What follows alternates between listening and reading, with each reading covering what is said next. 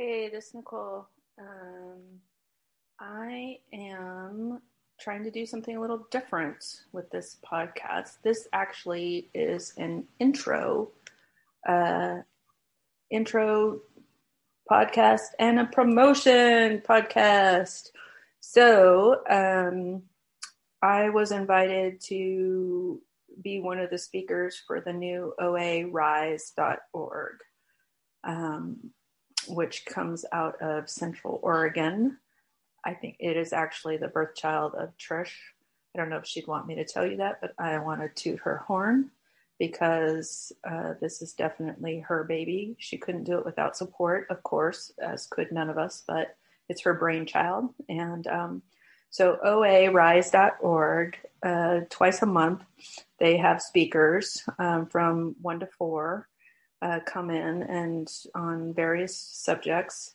And it's also a uh, sort of fundraiser for um, World Service Office. So uh, it does pitch for Seventh Traditions, and then the money that is left over after paying solely for expenses it goes is uh, donated directly to World Service. So um, not only do you get great recovery, uh, but you also get to financially support through your contributions um, our World Service office. So uh, anyway, I was invited uh, to lead one of those, and whenever it's virtual, I love to share the stage. And so I did. I got to share it with Stacy and Megan, um, who you have heard on this podcast with me. So not only do I think it's awesome that I get to promote the OA Rise uh, website um, here, but um, I'm also going to include the uh, talks from that Sunday. And I will put the links in the window or in the uh, this podcast description. And I may upload them individually. I haven't decided. Maybe I'll do this intro with each one.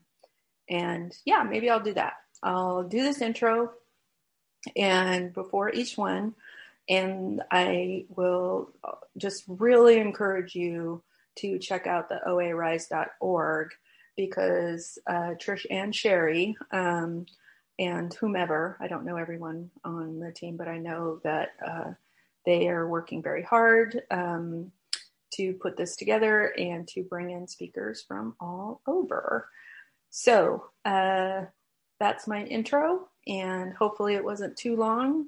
And so this will be the intro to, well, I can't say which one because I'm going to use the same intro for each. So this will be the intro to one part of the workshop that happened on uh, November, I think it was 14th. And it, the workshop was called Refresher for the Holidays. And we uh, went over steps one, two, and three. So thank you and good day. Make it. I'm doing my best.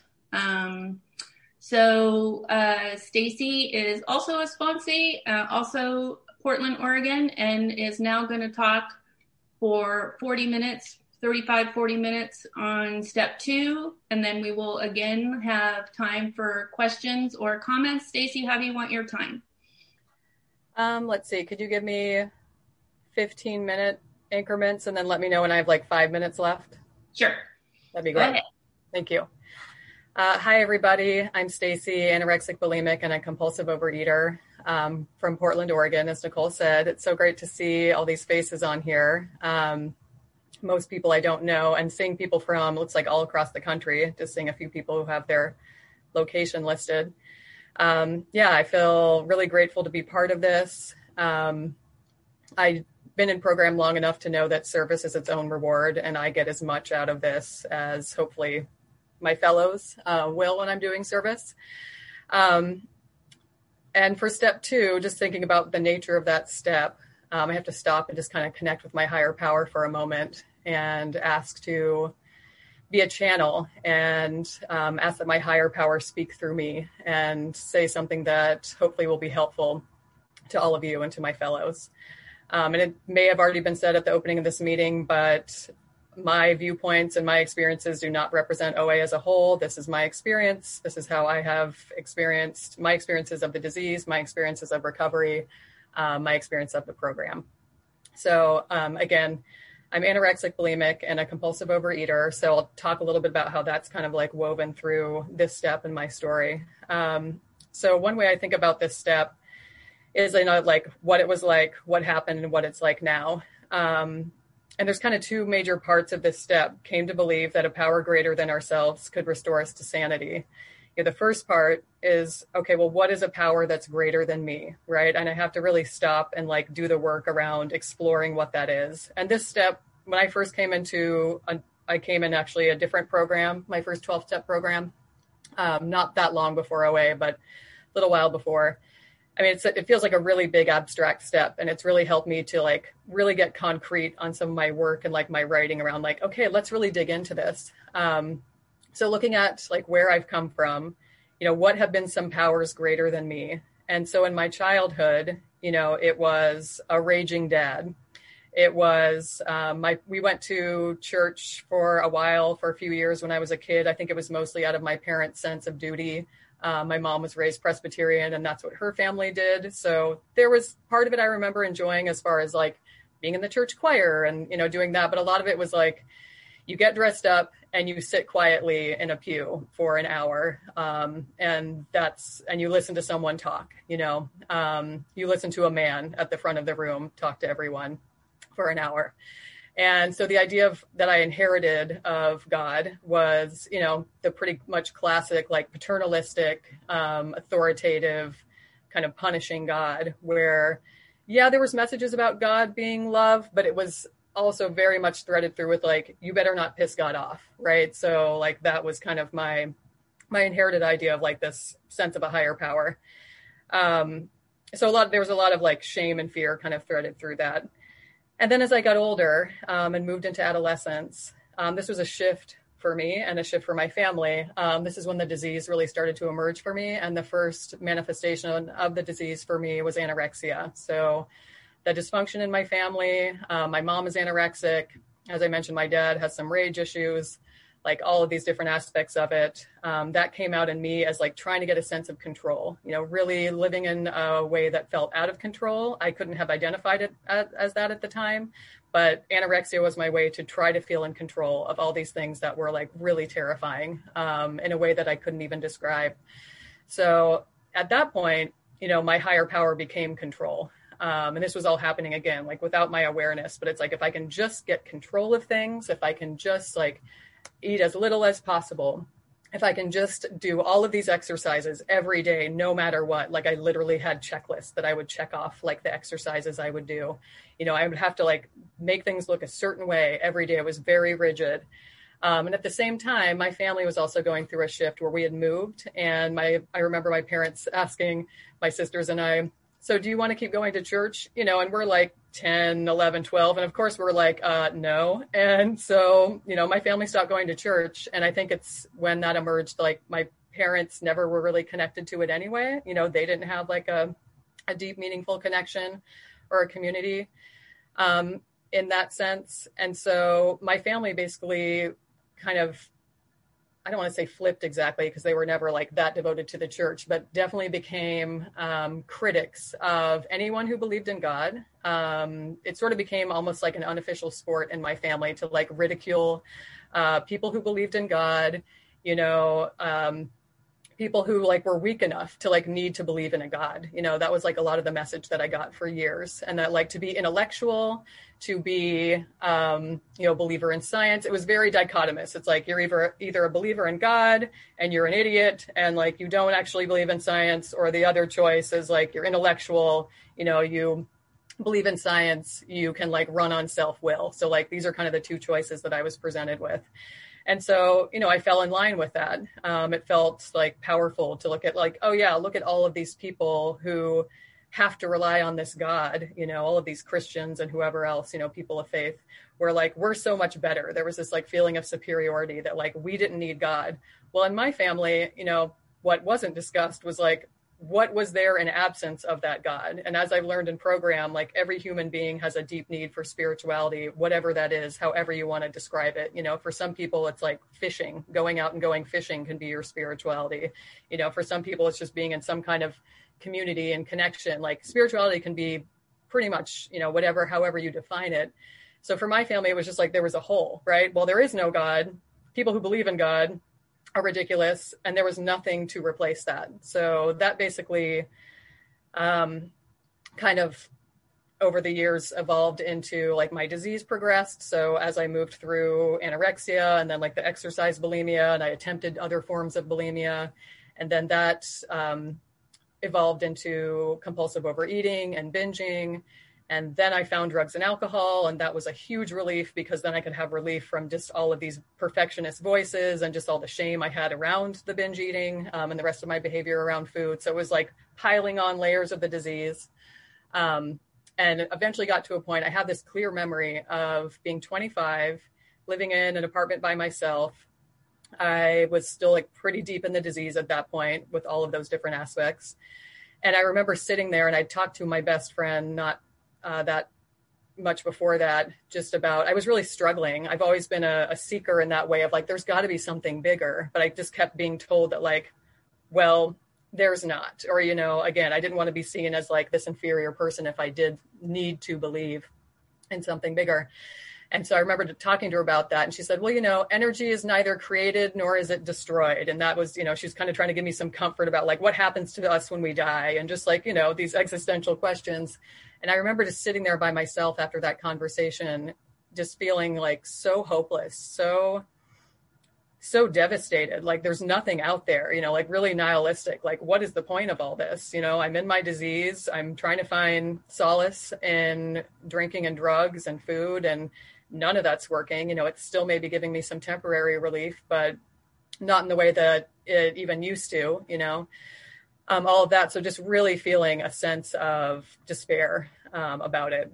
So fast forward to a few more years of that and then thank god the God I can believe in now, uh, found my way to recovery. And again, I started, so I started in AA, was in there for a few months and quickly knew that OA was also where I needed to be. Um, and so the first concept, and I really bristled at, you know, all the mentions of God that I heard in meetings, the big book I had a huge problem with. I have my first big book where I still have the notes I took the first time I read it, where I have all these like faces with like a wiggly mouth that are next to the word God of like, oh, they're really mentioning that word again. Or, you know, just like I I would feel this like literal shudder when I read about God or people talked about God. I was just I had a really difficult time with it. Like, this is what I'm going to have to do to stop drinking or to find, you know, become abstinent, find relief from all this behavior with food.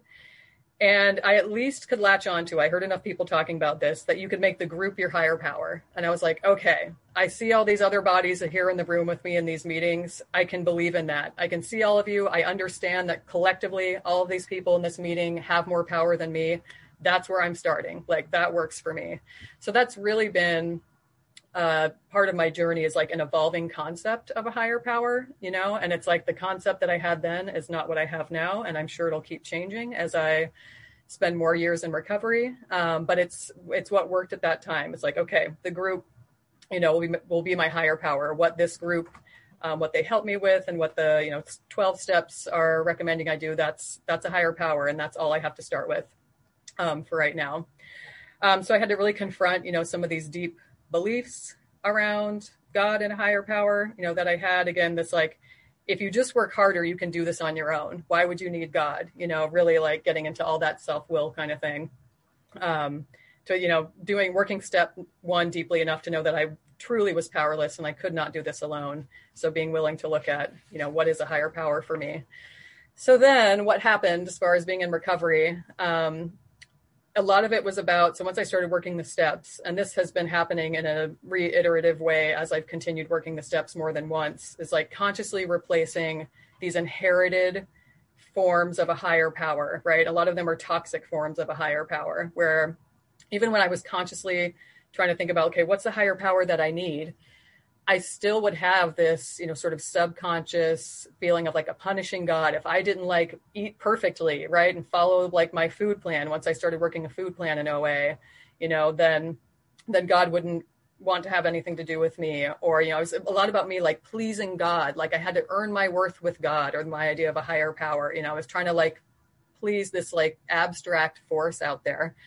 Um, so I had to really start examining all those things and challenging them and replacing them with something that worked for me. You know, that's what I was told. Like, if your concept of God isn't working for you and you're struggling with staying sober or abstinent or sane, it's like, then you need to re examine your concept of God and your higher power. Um, and I use the word God, by the way, just because it's a shorthand it's it's simple and i know again it's a very fraught word and i still have some issues with it but i say it just naturally now i don't bristle at it anymore it actually feels pretty peaceful to me, which is a big deal.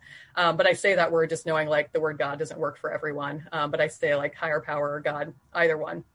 Um, so a lot of this, as I've been working the program, as I've been working the 12 steps, is like expanding my concept of just the divine, right? What we might call a divine power. Um, so this has been through like also like 12 step readings, outside readings, practicing prayer and meditation. Um, I remember being it recommended to me that I start praying. I think I was on my ninth step by then, the first time I worked the ninth step. And I just, I was in a lot of struggle. Um, and people just said, just try praying. And I was like, I don't even know what that looks like. You know, again, I saw what it looked like for people in church to pray. I remember that as a kid. Um, but I just like, okay. So I just, you know, would get down on my knees and just start saying things that came to mind. And that's what worked at the time. Um, so of course that's evolved for me as well, what prayer and meditation looks like today. I'll talk a little bit more about that later as far as like what it is today. Um, just in conversation with other people, you know, talking to other my fellows in program, like what does their concept of a higher power look like? And then experientially, and that's probably been one of the most powerful ones. Um, you know, being in nature, I like I can sit there and I, I live in Oregon where we have huge tall trees and I can go out in the middle of the forest and just like look up at these trees, these Douglas firs. And I mean, they're gigantic trees. And when I leave Oregon and I've been somewhere else for a while and I come back and see our trees again, I'm like, oh yeah, our trees are like truly gigantic. And I can sit there and just like take in like the power of this nature that is awe inspiring, you know, that I don't know what exactly it is or how it came to be, but it's bigger than me, you know, so like that sort of experience or going to the coast. We live a couple hours from the ocean. So like, you know, just sitting there and watching the ocean and knowing like that's a power greater than me. So those experiences. And then um, also, thank you. Um, also in program, I've had two kids. They are two and four now. And that experience, I'll tell you, has really made me explore the idea of a higher power. Uh, also, thanks to my sponsor, um, very much with the idea that like we are all born as particles of God. And in our hu- human journey, we move away from that, at least, especially I know for me in my experience in the disease, like definitely moving away from like our own divine that's in all of us and then find our way back to it. That's been my experience of recovery is finding my way back to that, to this divine power that's always been within me and always will be. But when I'm in my disease, I don't feel it and I forget it's there. So that process of recovery has been coming back around to it. So seeing that in my kids, you know, holding my newborns, looking at them, I could very much believe that they are a particle of God, right? And then I could project myself into that state and be like, oh, right, that was me, right? I was once a newborn like this. Someone was looking at me as if I were a particle of God, you know, this divine creature that had just emerged into the world. Like, oh, yeah, that's still me, you know? I'm an adult with all these flaws and I've done a lot of things that I'm not necessarily proud of, but that's what the eighth and the ninth step are for. And, you know, acknowledging that, like, oh, yeah, I still have that divinity the same way that my kids do. Um, so they just reflect it back to me and like show that to me in a way that I can clearly see it, and then I can relate that back to myself.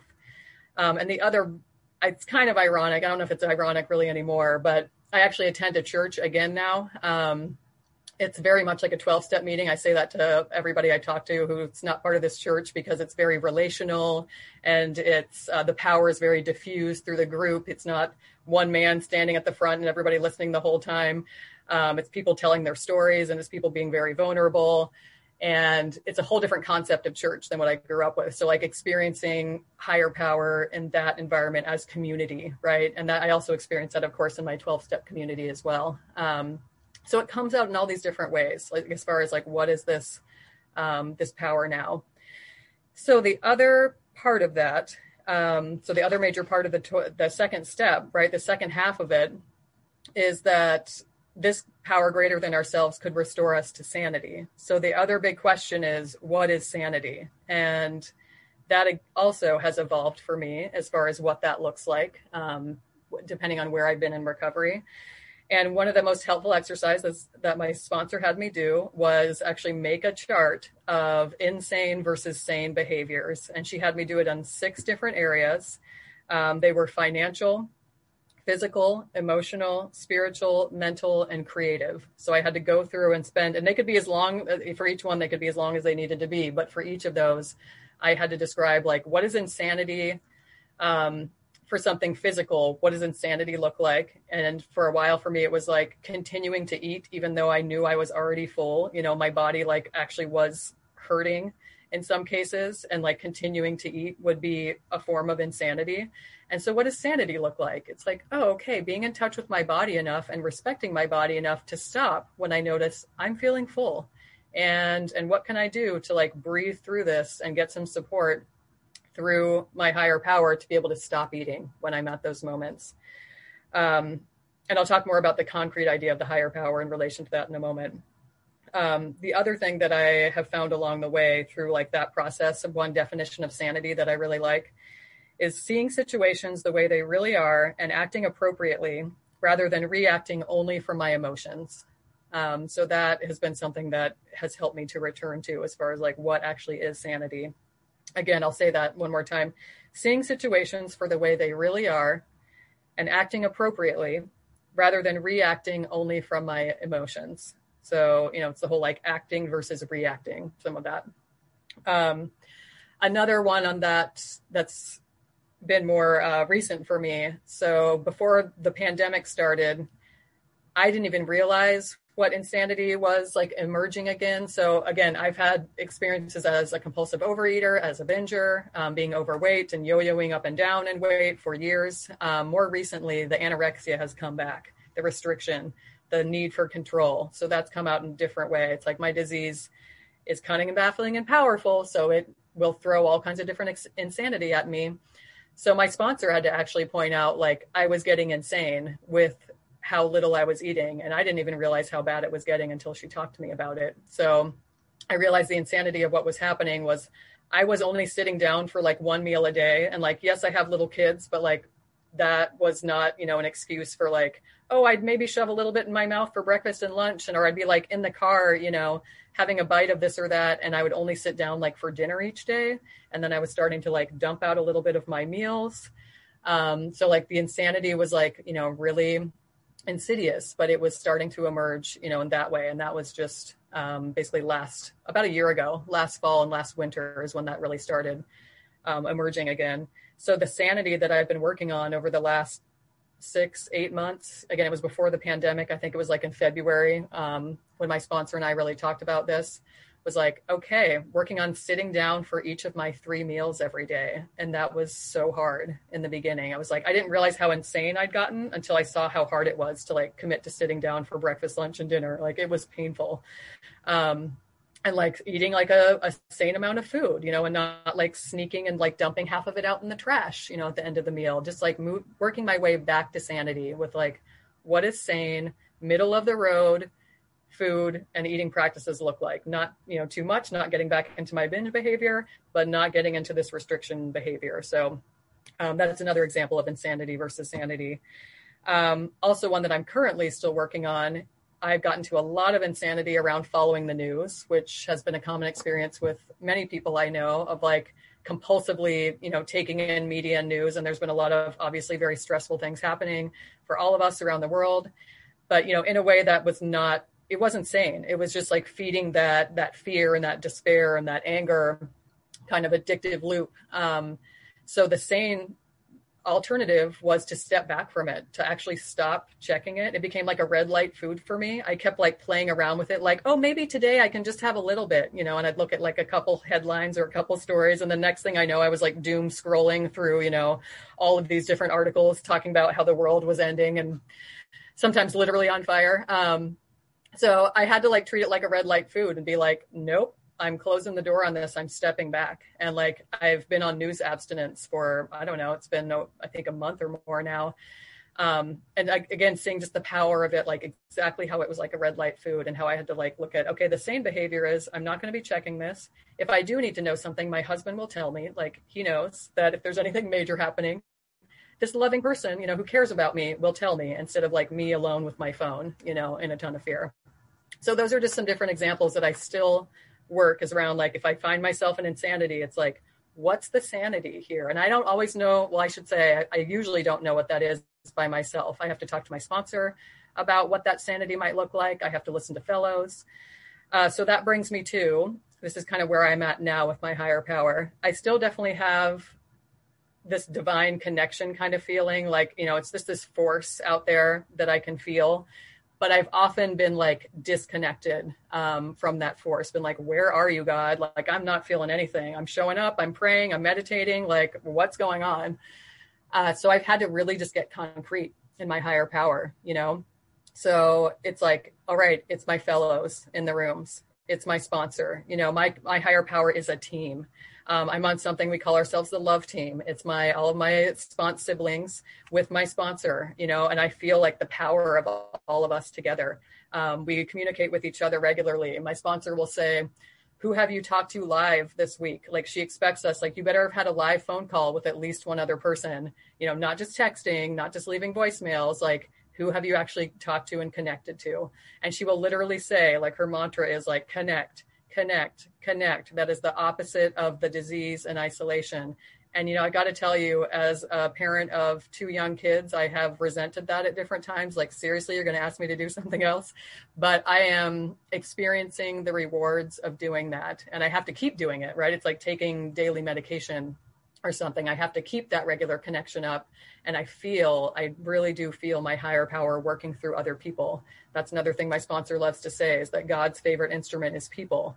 You know, you can't sit there and be like, okay, I'm going to have some prayer and meditation time. I'm going to like really try to like channel my higher power. And then your phone's ringing and you're like, oh, there's this, you know, fellow calling me from program. And why won't the phone stop ringing? I'm trying to connect with my higher power right now. It's like, pick up the damn phone. Your higher power is trying to talk to you through this fellow calling you, you know? So like be ready and aware for all the different ways that your higher power might try to connect with you. And it's sometimes not the way you think that it's going to look like.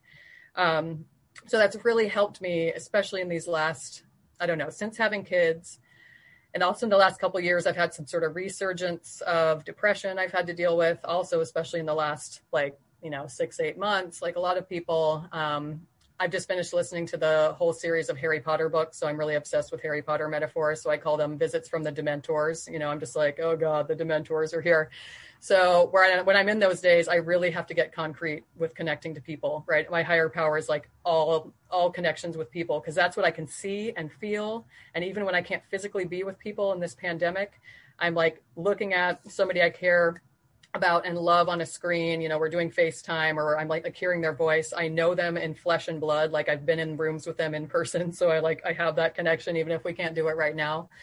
Um, but that's what it really looks like. You know, I think of it like, you know, those pictures from space of like the Milky Way galaxy, and you just see, you know, the giant swirl of all of the particles and, you know, everything that makes that up like that's the big picture. You know if i were to say like yeah that kind of represents my higher power you know there's this force who knows what even created that? Um, there's a story i love from i forget who originally told it. I want to say anyway it's something outside the rooms but all these different faith leaders came together for some type of uh, group and they were they were like how what term should we use for god? Because god doesn't work for everybody here. People for, are from all different faiths. And they agreed upon great mystery and i love that you know that it's just like we don't have to know what that is. We're just going to call it the great mystery. We know it's bigger than us.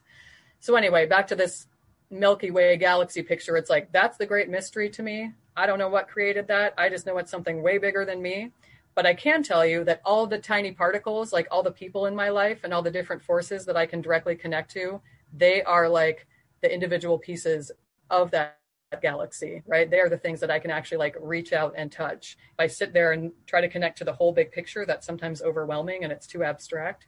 So I really have to like zero in and look at, okay, who can I actually talk to and hear their voice and know like that is my higher power, like talking through them to me. Um, so that connection, and I can't like overemphasize the importance of that um, in my recovery today. Um, how am I doing on time, Nicole? Uh, you have a total of 13 minutes left. Okay. Um, so, yeah, the other thing I wanted to talk about was this but also the other keep in mind you have Q and A after. Okay. Okay. Yeah. Some of this might come up there. Yeah. I won't try to cover every every last thing that I might want to say about my higher power. Um, the other part of my concept of my higher power today, and it's taken a while to be able to actually embrace and internalize this because my sponsors talked about it. I've heard people in the rooms talk about it is like God as love, right? And that's not like a revolutionary idea. That's what many religious people talk about. You know, I heard that in my childhood. But like really understanding and believing that my higher power or God like is love, like actually is the force of love in this world and in this universe. And I don't mean to be like too dichotomous with anything, but it just helps me clarify these concepts where it's like the, the opposing poles for me are fear and love and the disease has trained me very well to always be pointed toward fear. I'm just like that's how I'm I've been wired from an early age for many different reasons for that. It's like fear, yep, I'm in tune with you. No problem. Um, and it's all about like turning toward the love, turning toward the love. And that's like my daily prayer pretty much always involves like when I'm in the fear, help me turn toward the love. And again, that's like a big abstract kind of concept, but it's like how do I see that and experience that in my life every day. And it's you know it's in my kids. It's in the people you know of my life. When i'm like wondering what to do i at this point i'm clear enough on like okay that first thought or you know often like we say like the first thought of an addict is not to be trusted but if we take time and pause like we can trust our first action you know if we especially if we like reach out and you know get some help. First thought i still can't trust and i probably never will be able to trust right? Because it's usually going to be out of fear. Um, so it's like, okay, so fear already gave me that input. So it's like, all right, love, do you want to say something? What do you think I should do here? Right. And again, sometimes I need another person to like help speak that to me. I don't often come up with that on my own, nor should I. Again, this program is about connection and recovery is about connection. So I can't sit here and expect to like come up with all the answers by myself. If I'm doing that, then I'm becoming my own higher power again. So it's like, all right, what would love do here? And it's usually something uncomfortable and scary you know? Like i've also learned love is not like a state of being it's a state of action. It's like okay what what action do i actually need to take that shows that that is loving toward me right? Often it's like what's a loving action toward my body? Um I just had this experience actually yesterday and the day before it kind of came up. I saw a video of me dancing, which I love to do. That's actually like a form where I connect with my my higher power. But I watched this video. I haven't really seen any videos of me dancing recently, and I happened to uh, have one. And I was like, I didn't like the way I looked. You know, all these like critical thoughts were coming up. The like voice of anorexia was coming up, and just like, oh my god, you need to like definitely restrict more and you know do all these different things it's like yeah and that was all the voice of fear that was all the voice of the disease. And so i had to sit with that you know for a couple days and like you know reach out and do some prayer on it and be like what would love do here? And it's like love would not have me starve myself in response to seeing this video. You know love would not like have me deny myself food because on that particular day you know and again the, it, was, it was the z- disease not even me. You know the disease said oh i don't like the way your butt looked in those jeans. It's just like yeah thanks for sharing but i'm going to go listen for to love here. You know it's like love says you get to take care of yourself you know regardless of what you look like. You get to eat nutritious meals you know that are enough not too much not too little you know again finding that middle of the road. And you get to enjoy life no matter what your body looks like you know and that's been another big thing for me as my body's gone through a lot of changes in this program. Um, again not only having two kids but like just a lot of weight fluctuations where it's like yeah love and my higher power as love like wants me to experience joy and wants me to experience you know connection and enjoy my body dancing without thinking about what it looks like as it does it you know? So it like was that's the ongoing experiences that i have now that i get to practice that idea you know? It's and one thing i'll say before we transition into questions um is that the the way the step is written, I kind of have to say it to myself differently sometimes. You know, is like came to believe that a power greater than ourselves could restore us to sanity. It sounds very final. It's just like we came to believe, and there was no going back. And you know, I really struggled with that when I first came to program. And it's not fixed. It's not like a static static fixed state for me. It's like sometimes I have to act as if I believe, you know, that a power greater than myself can restore me to sanity. And I just have to take the action until, you know, my thinking changes, right? The whole like act our way into right thinking kind of thing. Um, and it's always it's still very evolving and fluid, right? I do believe that a power greater than than me can restore me to sanity. Um, so it helps me to kind of just tweak with that past tense form a little bit because I know, I know, it keeps me in an active state with this step, you know, that I can continually be coming to believe every day, right? I have to renew that belief every day uh, through my connection to my higher power and through my connection to the steps. Um, so, yeah, that might be kind of a good place to stop if you okay. think that might be a good transition, Nicole. Yeah. Okay. So we're going to transition to the uh, sharing and the Q&A. Uh, I'm going to do this part a little bit differently, which is I'm going to set some guidelines. So the guidelines for sharing or questions are to Stacy about step two. Also, um, I will use a timer as a guideline. Um, uh, so it doesn't mean you have to shut up, but if you could do we'll do three minutes. I'll tell you when three minutes is up, and if you could just please wrap up um, whatever you're sharing. Also, um, if you've already spoken, if you can let others uh, get a chance to speak again uh, before you uh, share, that would be great. And so, so far we only have one person, so that's fine. Tammy, you want to go ahead? I do want to Hi, remind people. Tammy. Oh. Hi, Tammy. Welcome. Just give me one second. This is Trish. I'm sorry to butt in. I just want to remind people we'll be calling on you by if you use a phone number, the last four digits of your phone number, or the name you use, like we did with Tammy. Um, so if and we're being recorded, an audio recording will be posted on our website. So if you don't want us to use your real name, put in whatever name you do want us to use, and then raising your right hand, you do at the bottom of participants. So please, thank you, Tammy. Go ahead. Excellent. My name's Tammy. I'm a compulsive overeater. I'm in Melbourne. Um, I feel like I just hit the meeting jackpot. So I've never been to this meeting before, but Megan and Stacy, I love you. I want, I want to be you when I grow up. I hope that someday I am so far programmed up that I can speak as sanely as you just did because it was perfect. So um, I would, um, I love people who have been in program long enough that they refer to God and they refer to the program and their community and they know they didn't do it themselves. And that's really so helpful for me to hear all the time. So my question to you, lovely Stacy, and by the way, you have two little children, and let me tell you, you look good, and the fact that you are not sleep deprived lunatic right now is a miracle to me. but um, your my question is, I have the same story with you with the God thing, you know, with um, being a childhood, you know, religious person, then being like, no, I don't believe in God at all, and I don't go. But now, after three years in program, God is the word I use, and it's my favorite thing in the whole world. I'm so thankful I have a higher power because I'm not alone anymore, you know.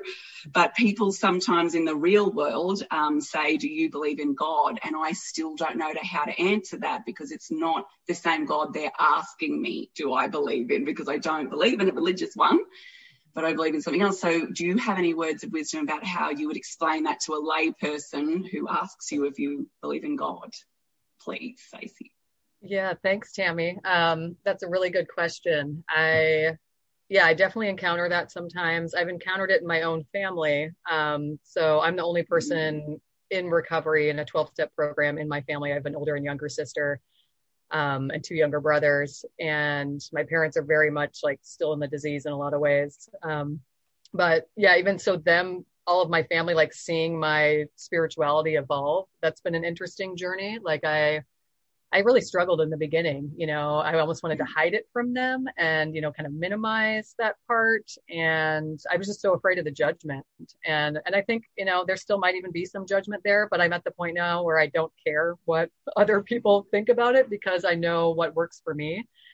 Um, but yeah, when that question about like, because my my dad has directly asked me, um, as a very critical person of you know believers, people who believe in God, you know, and I'll say, I'm like, yeah, I, I do believe. I call it God. I say it's maybe not the idea of what a lot of people think of as God, and I'll talk about how it's like how I think everybody's idea of God is different, and you get to have this idea, and that I think this um, idea that's handed down to us. You know, it's almost like a cartoonish God of like the man, you know, old man in a with a long white beard and a robe. It's like that's it's that's just so like limiting and simplistic that uh, it's not even worth even talking about. Um, so yeah, I'll talk about just kind of like that broader idea that you know, and again, the the word term the term higher power helps there um, because it doesn't have that stigma of the word God. You know, where I say like yeah, I just do believe that there's a power greater than us. And, you know, and talking about it on a universal level, um, whether or not people agree with this, it's like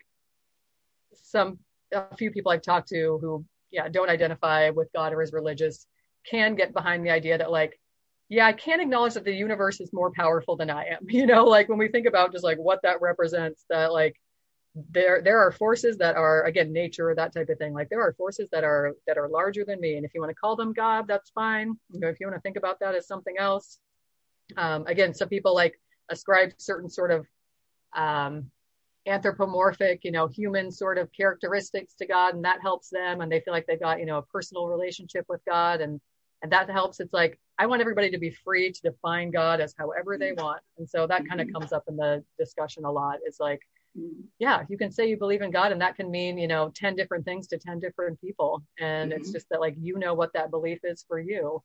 Um, and I think that's the important thing. And yeah, and just as an aside, I think for me in program too, that like the idea that, like, oh, God is is big enough and then personal enough that God cares about me. That was one thing I had to mm-hmm. like, you know, work through was like, oh, God isn't just so big and abstract that like God doesn't even know who I am, you know, where it's like, no, God knows me, you know. Um, it's that really hard idea to understand, but where it's like, oh, and God and my food is important enough for my God to for God to help me with it, you know, that type of thing too. So I don't get into all of that nitty gritty with, you know, people asking about God, but yeah, it just makes me think about that idea. It's like everybody's free to define that for themselves. And that's one of the things I love about this program. So I hope that answers your question. Oh, thank you. Perfect. Thank you. Thank you. Okay. Thank you, Tammy. And before we move on to our next, I do want to do a pu- public service announcement, which is to just quickly for to remind people that according to our seven traditions, we are self-supporting through our own contributions. Contributions can be made by PayPal to our email address, info at oarise.org. There is also a contribute now button at oarise.org website. And Angela, you have a question. Angela, where are you calling from? My car down by the river. Um, I don't have a question. I just had a comment, and I just wanted to thank uh, Stacy and Megan for both of their shares. And one thing that really stood out to me: one, treating the news like a red light food. That was so helpful to hear today. Thank you. And then two, turning toward love instead of fear. And the first thought coming to my mind not being like questioning after that. So thank you so much for sharing that. Um, that's all I want to say. Thank you so much for both of your shares. Thank, Thank you, Angela. Angela. Okay, Carla. We need some more questions, people. So after Carla, please. You guys should be called Fat Asses Anonymous, not Overeaters Anonymous. I'm sorry? Carla? Oh, is that a bomber? I think so. I just removed him or her. Okay. Don't know. Wendy, Wendy, go ahead. Wendy S. Oh, here we go. Um, let's see. Uh, I I'm trying to let you see my face so you can oh. see I'm a real person. Um, thank you very. Wendy, Wendy, we lost you. Yeah, your your bandwidth isn't quite enough. If you turn off your video, we might be able to hear you.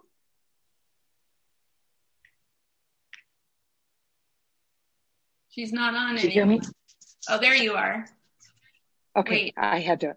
Um, I with two little kids, I wanted to ask how what your daily practice is, because I believe that we are many times the sum of our habits. So, what are your habits? Thank you. Thanks, Wendy. That's a great question. I love the sum of our habits. Yeah, phrase. Um, yeah, and it's a really good. It's like let's get down to brass tacks. Like, what does a day actually look like for any of us?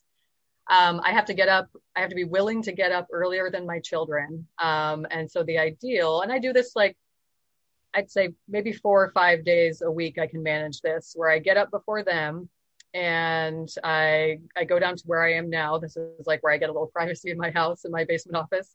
And I do my prayer. I have a couple daily readers. I read those. I read the OA uh, for today. Um, that's one of them every day. Um, and I have another one.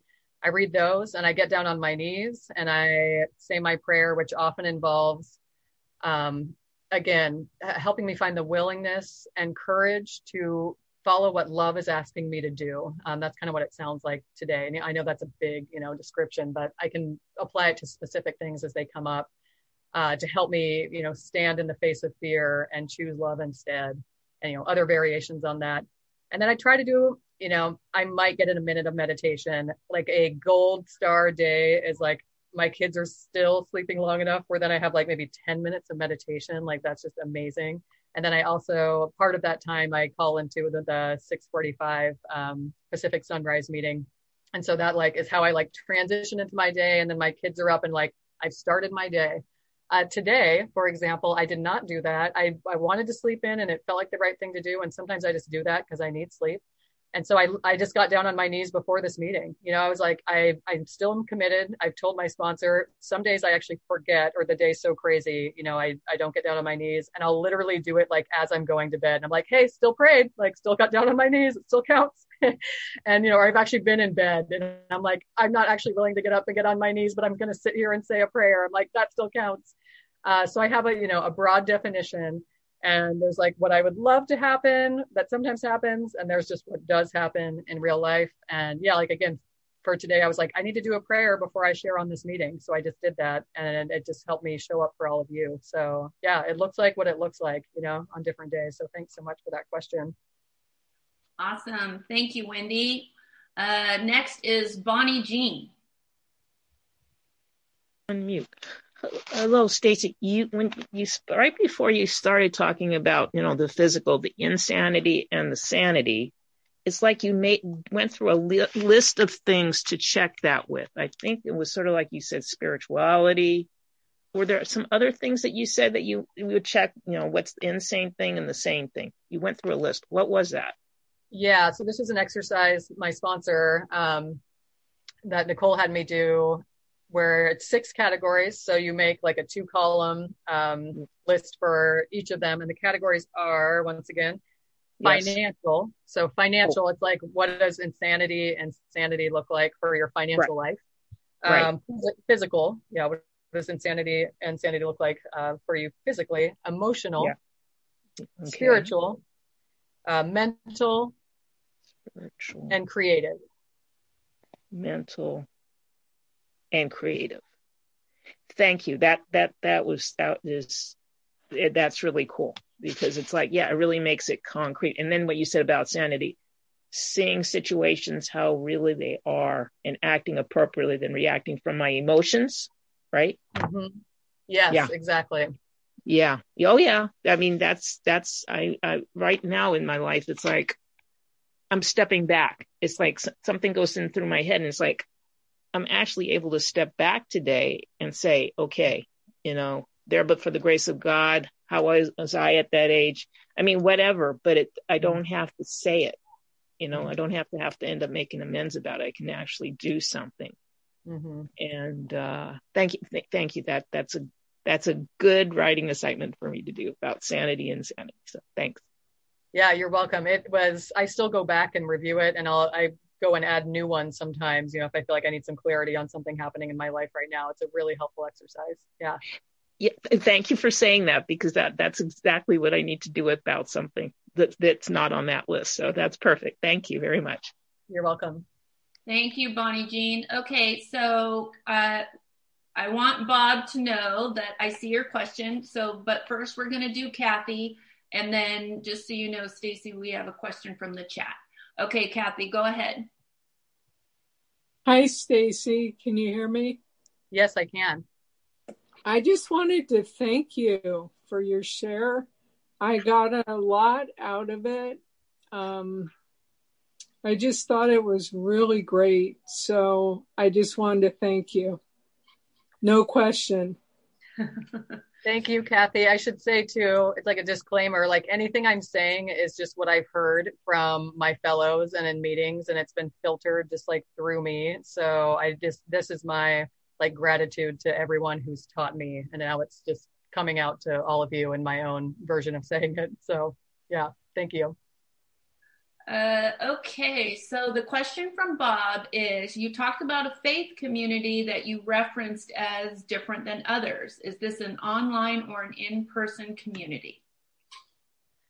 Um, I don't know how specific I want to get on this since I don't want to talk, you know, specifically too much about uh, it's you know an, outside faith community. I could like directly connect and give some of that information um, if that seems best. Um, it's a I'll just say it's a a progressive kind of Lutheran church that's also a uh, it's a community center. So there's a lot of community organizing that's part of it. Um, so it's like liberation theology kind of approach, you know, where it's like, how do we achieve freedom for all people by using, you know, the teachings of Jesus and, you know, God is love and that type of thing.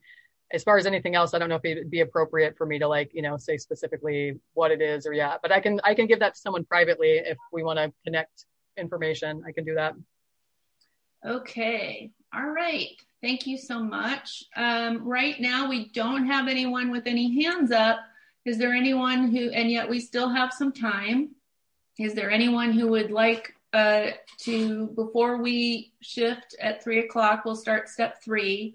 Um, I'm really strict with the, uh, the only reason why I'm such a you know, time tracker is because this is what we advertised.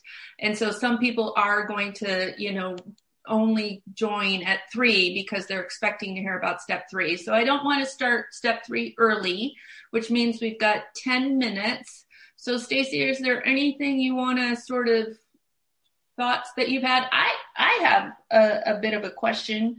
Okay. If you just, you know, just to keep you talking sure. is um, unless someone you know pops up then i'll interrupt myself which is yeah. you know came to believe in a power greater than myself that can restore me to sanity how has your idea of what sanity is changed uh yeah that's a good question really good question nicole um and i think yeah, maybe just sort of summarize, like I, I mentioned earlier, like what things looked like for me early in program. Um, and it'll be 12 years in January um, that I started in AA and I got to, like I said, OA a few months later.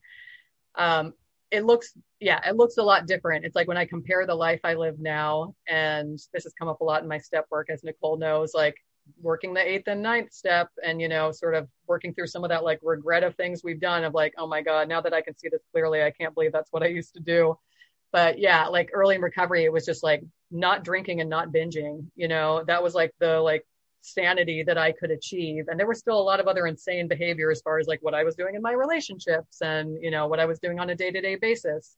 So it's kind of like the road gets narrower you know that people talk about not only like with the food itself um, you know, my what I actually eat, my diet is more limited in in a lot of ways. I don't want to say in every way than what it was than when I came in. Um, but I and if you told me what I eat today, like if you told me then, you know, what I am eating today, I would have freaked out about it and like worried about being deprived. But I feel like totally satisfied today. So it's like, you know, those things change over time. So it's that, yeah, that same way with with sanity as well where it's like my de- my definition has gotten clearer i feel like i'm more on the beam with like what healthy people consider sanity you know um of like most of the time that I'm where I'm acting in integrity, you know, in ways that I can look at it like, oh yeah, this is what I think like most healthy people would do in this situation and, you know, call that sane. And I can spot like, you know, insanity a lot more clearly or a lot sooner, you know, than I used to be able to and it keeps you know keeps evolving as far as like what's happening in my life like now as a parent and Nicole knows this, and anyone who knows me in recovery um, is like insanity. I can have days that feel like they're filled with insanity. I mean, living with a two year old toddler is like, they are insane. Like, they literally have like no frontal lobes in their brains and they just will do like completely irrational things like all day long. So it's like there is insanity like up in my face. It feels like sometimes the entire day and again it's like well what does sanity look like here? You know not screaming at my kid for everything they do. You know sometimes like again speaking of prayer i'll go take a break and get on my knees in the bathroom like while my kids are like screaming outside the door. You know i'm like i just need to get myself away so i can try to maintain my sanity here and not do something i regret um, you know, it's those types of things where it's like I wouldn't have been able to to describe that to you before I had kids, but like that's a whole exercise in sanity versus insanity that I have a daily practice in, whether I like it or not, um, today. And that also happens in like my work, um, you know, where like my work life keeps evolving, and there's been different things that have come up around uh, me having to advocate for myself, like getting paid on time, you know, situations like that, where it's like, oh, the same thing to do is to like assert my needs here and turn it over and not get into this like insane circle of like making excuses for the other person and, you know, doing all these other kinds of strange things where I'm wasting energy. Um, and then if, you know, the situation calls for it, like making a change and setting a boundary and leaving the relationship if that's, you know, what I need to do. So it's like there's all these variations, you know, like these gradations of like what sanity and insanity can look like in any area of our lives. And I think that's the gift of program. It's where it's like given me that like pair of glasses, if you will, or a flashlight that I can like shine on things and see like, oh yeah, I can see like what it's sanity versus, you know, insanity looks like in this situation now. And it's constantly evolving for me. So I hope that answers a question. Yeah. And I actually have a question from Sylvia Sylvia, can you unmute? Hopefully, can you hear me? Yep, we can hear you. Great. So um, I heard Stacy talk a little bit about uh, AA or being in another A, and I'm curious about her experience um, with attending other sister programs, kind of similarities, maybe and differences in the in how the steps work um, and and also maybe about balance if if she's got more than one that she's pursuing, how she balances her, I don't know, attention across those. Like attention across programs, Sylvia. Yeah, yeah, yeah. I can speak to that. Thank you. Great to hear your voice. Um, yeah i've that's been a that was a struggle for me for a while you know like most of my energy was going into my first program which that's where it needed to to be. And the way my experience has gone is like i've addressed the things in the order that they will kill me. So it's like drugs and alcohol would kill me first if i kept going with those. And so that's what needed to be addressed. And you know food was very much like a close second. So you know that was like right there. And i was working both programs you know kind of interchangeably, I'd say, for a few years. And then it was very clear that like OA needed to be my priority, where I would, won't get too much into my drinking story, but it's like the desire to drink had left me and it wasn't like a, you know, daily struggle. Obviously, I wanted to keep still working the steps in all areas of my life, but it was like, okay, OA is where I need to be right now. I'm still really struggling with the food. Um, I want some freedom there. I found some freedom from these other substances let's you know and i had to really take some time away and it was a hard transition. You know i'd had a lot of built up a lot of relationships and you know trust and all that routine all that type of thing in my other program but it was like okay this is where this is where like my higher power is pointing me you know and i could tell. So this is what i've developed over the past several years. You know oa has really been my main focus, where my main relationships are, and my main time. Um, and then I've also turned toward a couple other programs now, um, the relationship programs, because I feel like, you know, once you're in 12 steps long enough, uh, for me at least, there's no area of my life that hasn't been touched by disease and the disease and dysfunction. And then there's not an area of my life that the 12 step, the 12 steps can't help. Um, so it's like the ongoing like relationship, like all that tricky stuff um, that I've had to direct a little more attention to now. But I still have always kept my thread in OA because you have to eat every day, right? And my relationship to food has gone through a lot of fluctuations, as I said. I've had two kids in this program. I've gone through different periods of like being feeling crazy and hormonal and like overeating. And then more recently, I've been in a, a restriction, like re um, replay of anorexia, like coming back kind of to like ground zero of my, you know, eating disorder, where that started for me. So it's like, okay, all right, thanks, disease. Now we're going to be working on this. So I, yeah, I don't know where it'll go from here, but I'm committed to continuing OA just because, again, that stability in my food is such a foundation for like all the rest of my sanity in my life and in my relationships and everything else. So, you know, it's like even if I'm stable, I feel like just the maintenance is really important for me staying in OA. And then I get to work some of the other relationship programs too. So uh, hopefully that answers the question. Great. Okay. And that takes us to about time. So what I want to do is I want to thank Stacy, you know, for your service. Um, and, uh, Trish, I want to give you an opportunity. Uh, I know you need to stop recording and start recording. And then if there's any um, announcements you want to make before I move into step three.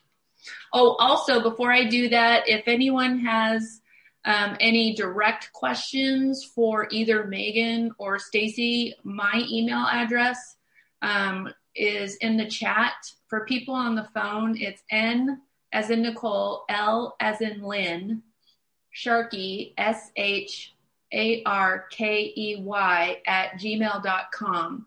So if you have any uh, specific questions like regarding food plans or uh, religious affiliations or stuff like that, um, you can email me and then I will uh, contact Stacy and Megan to reach out to you. That way you only have to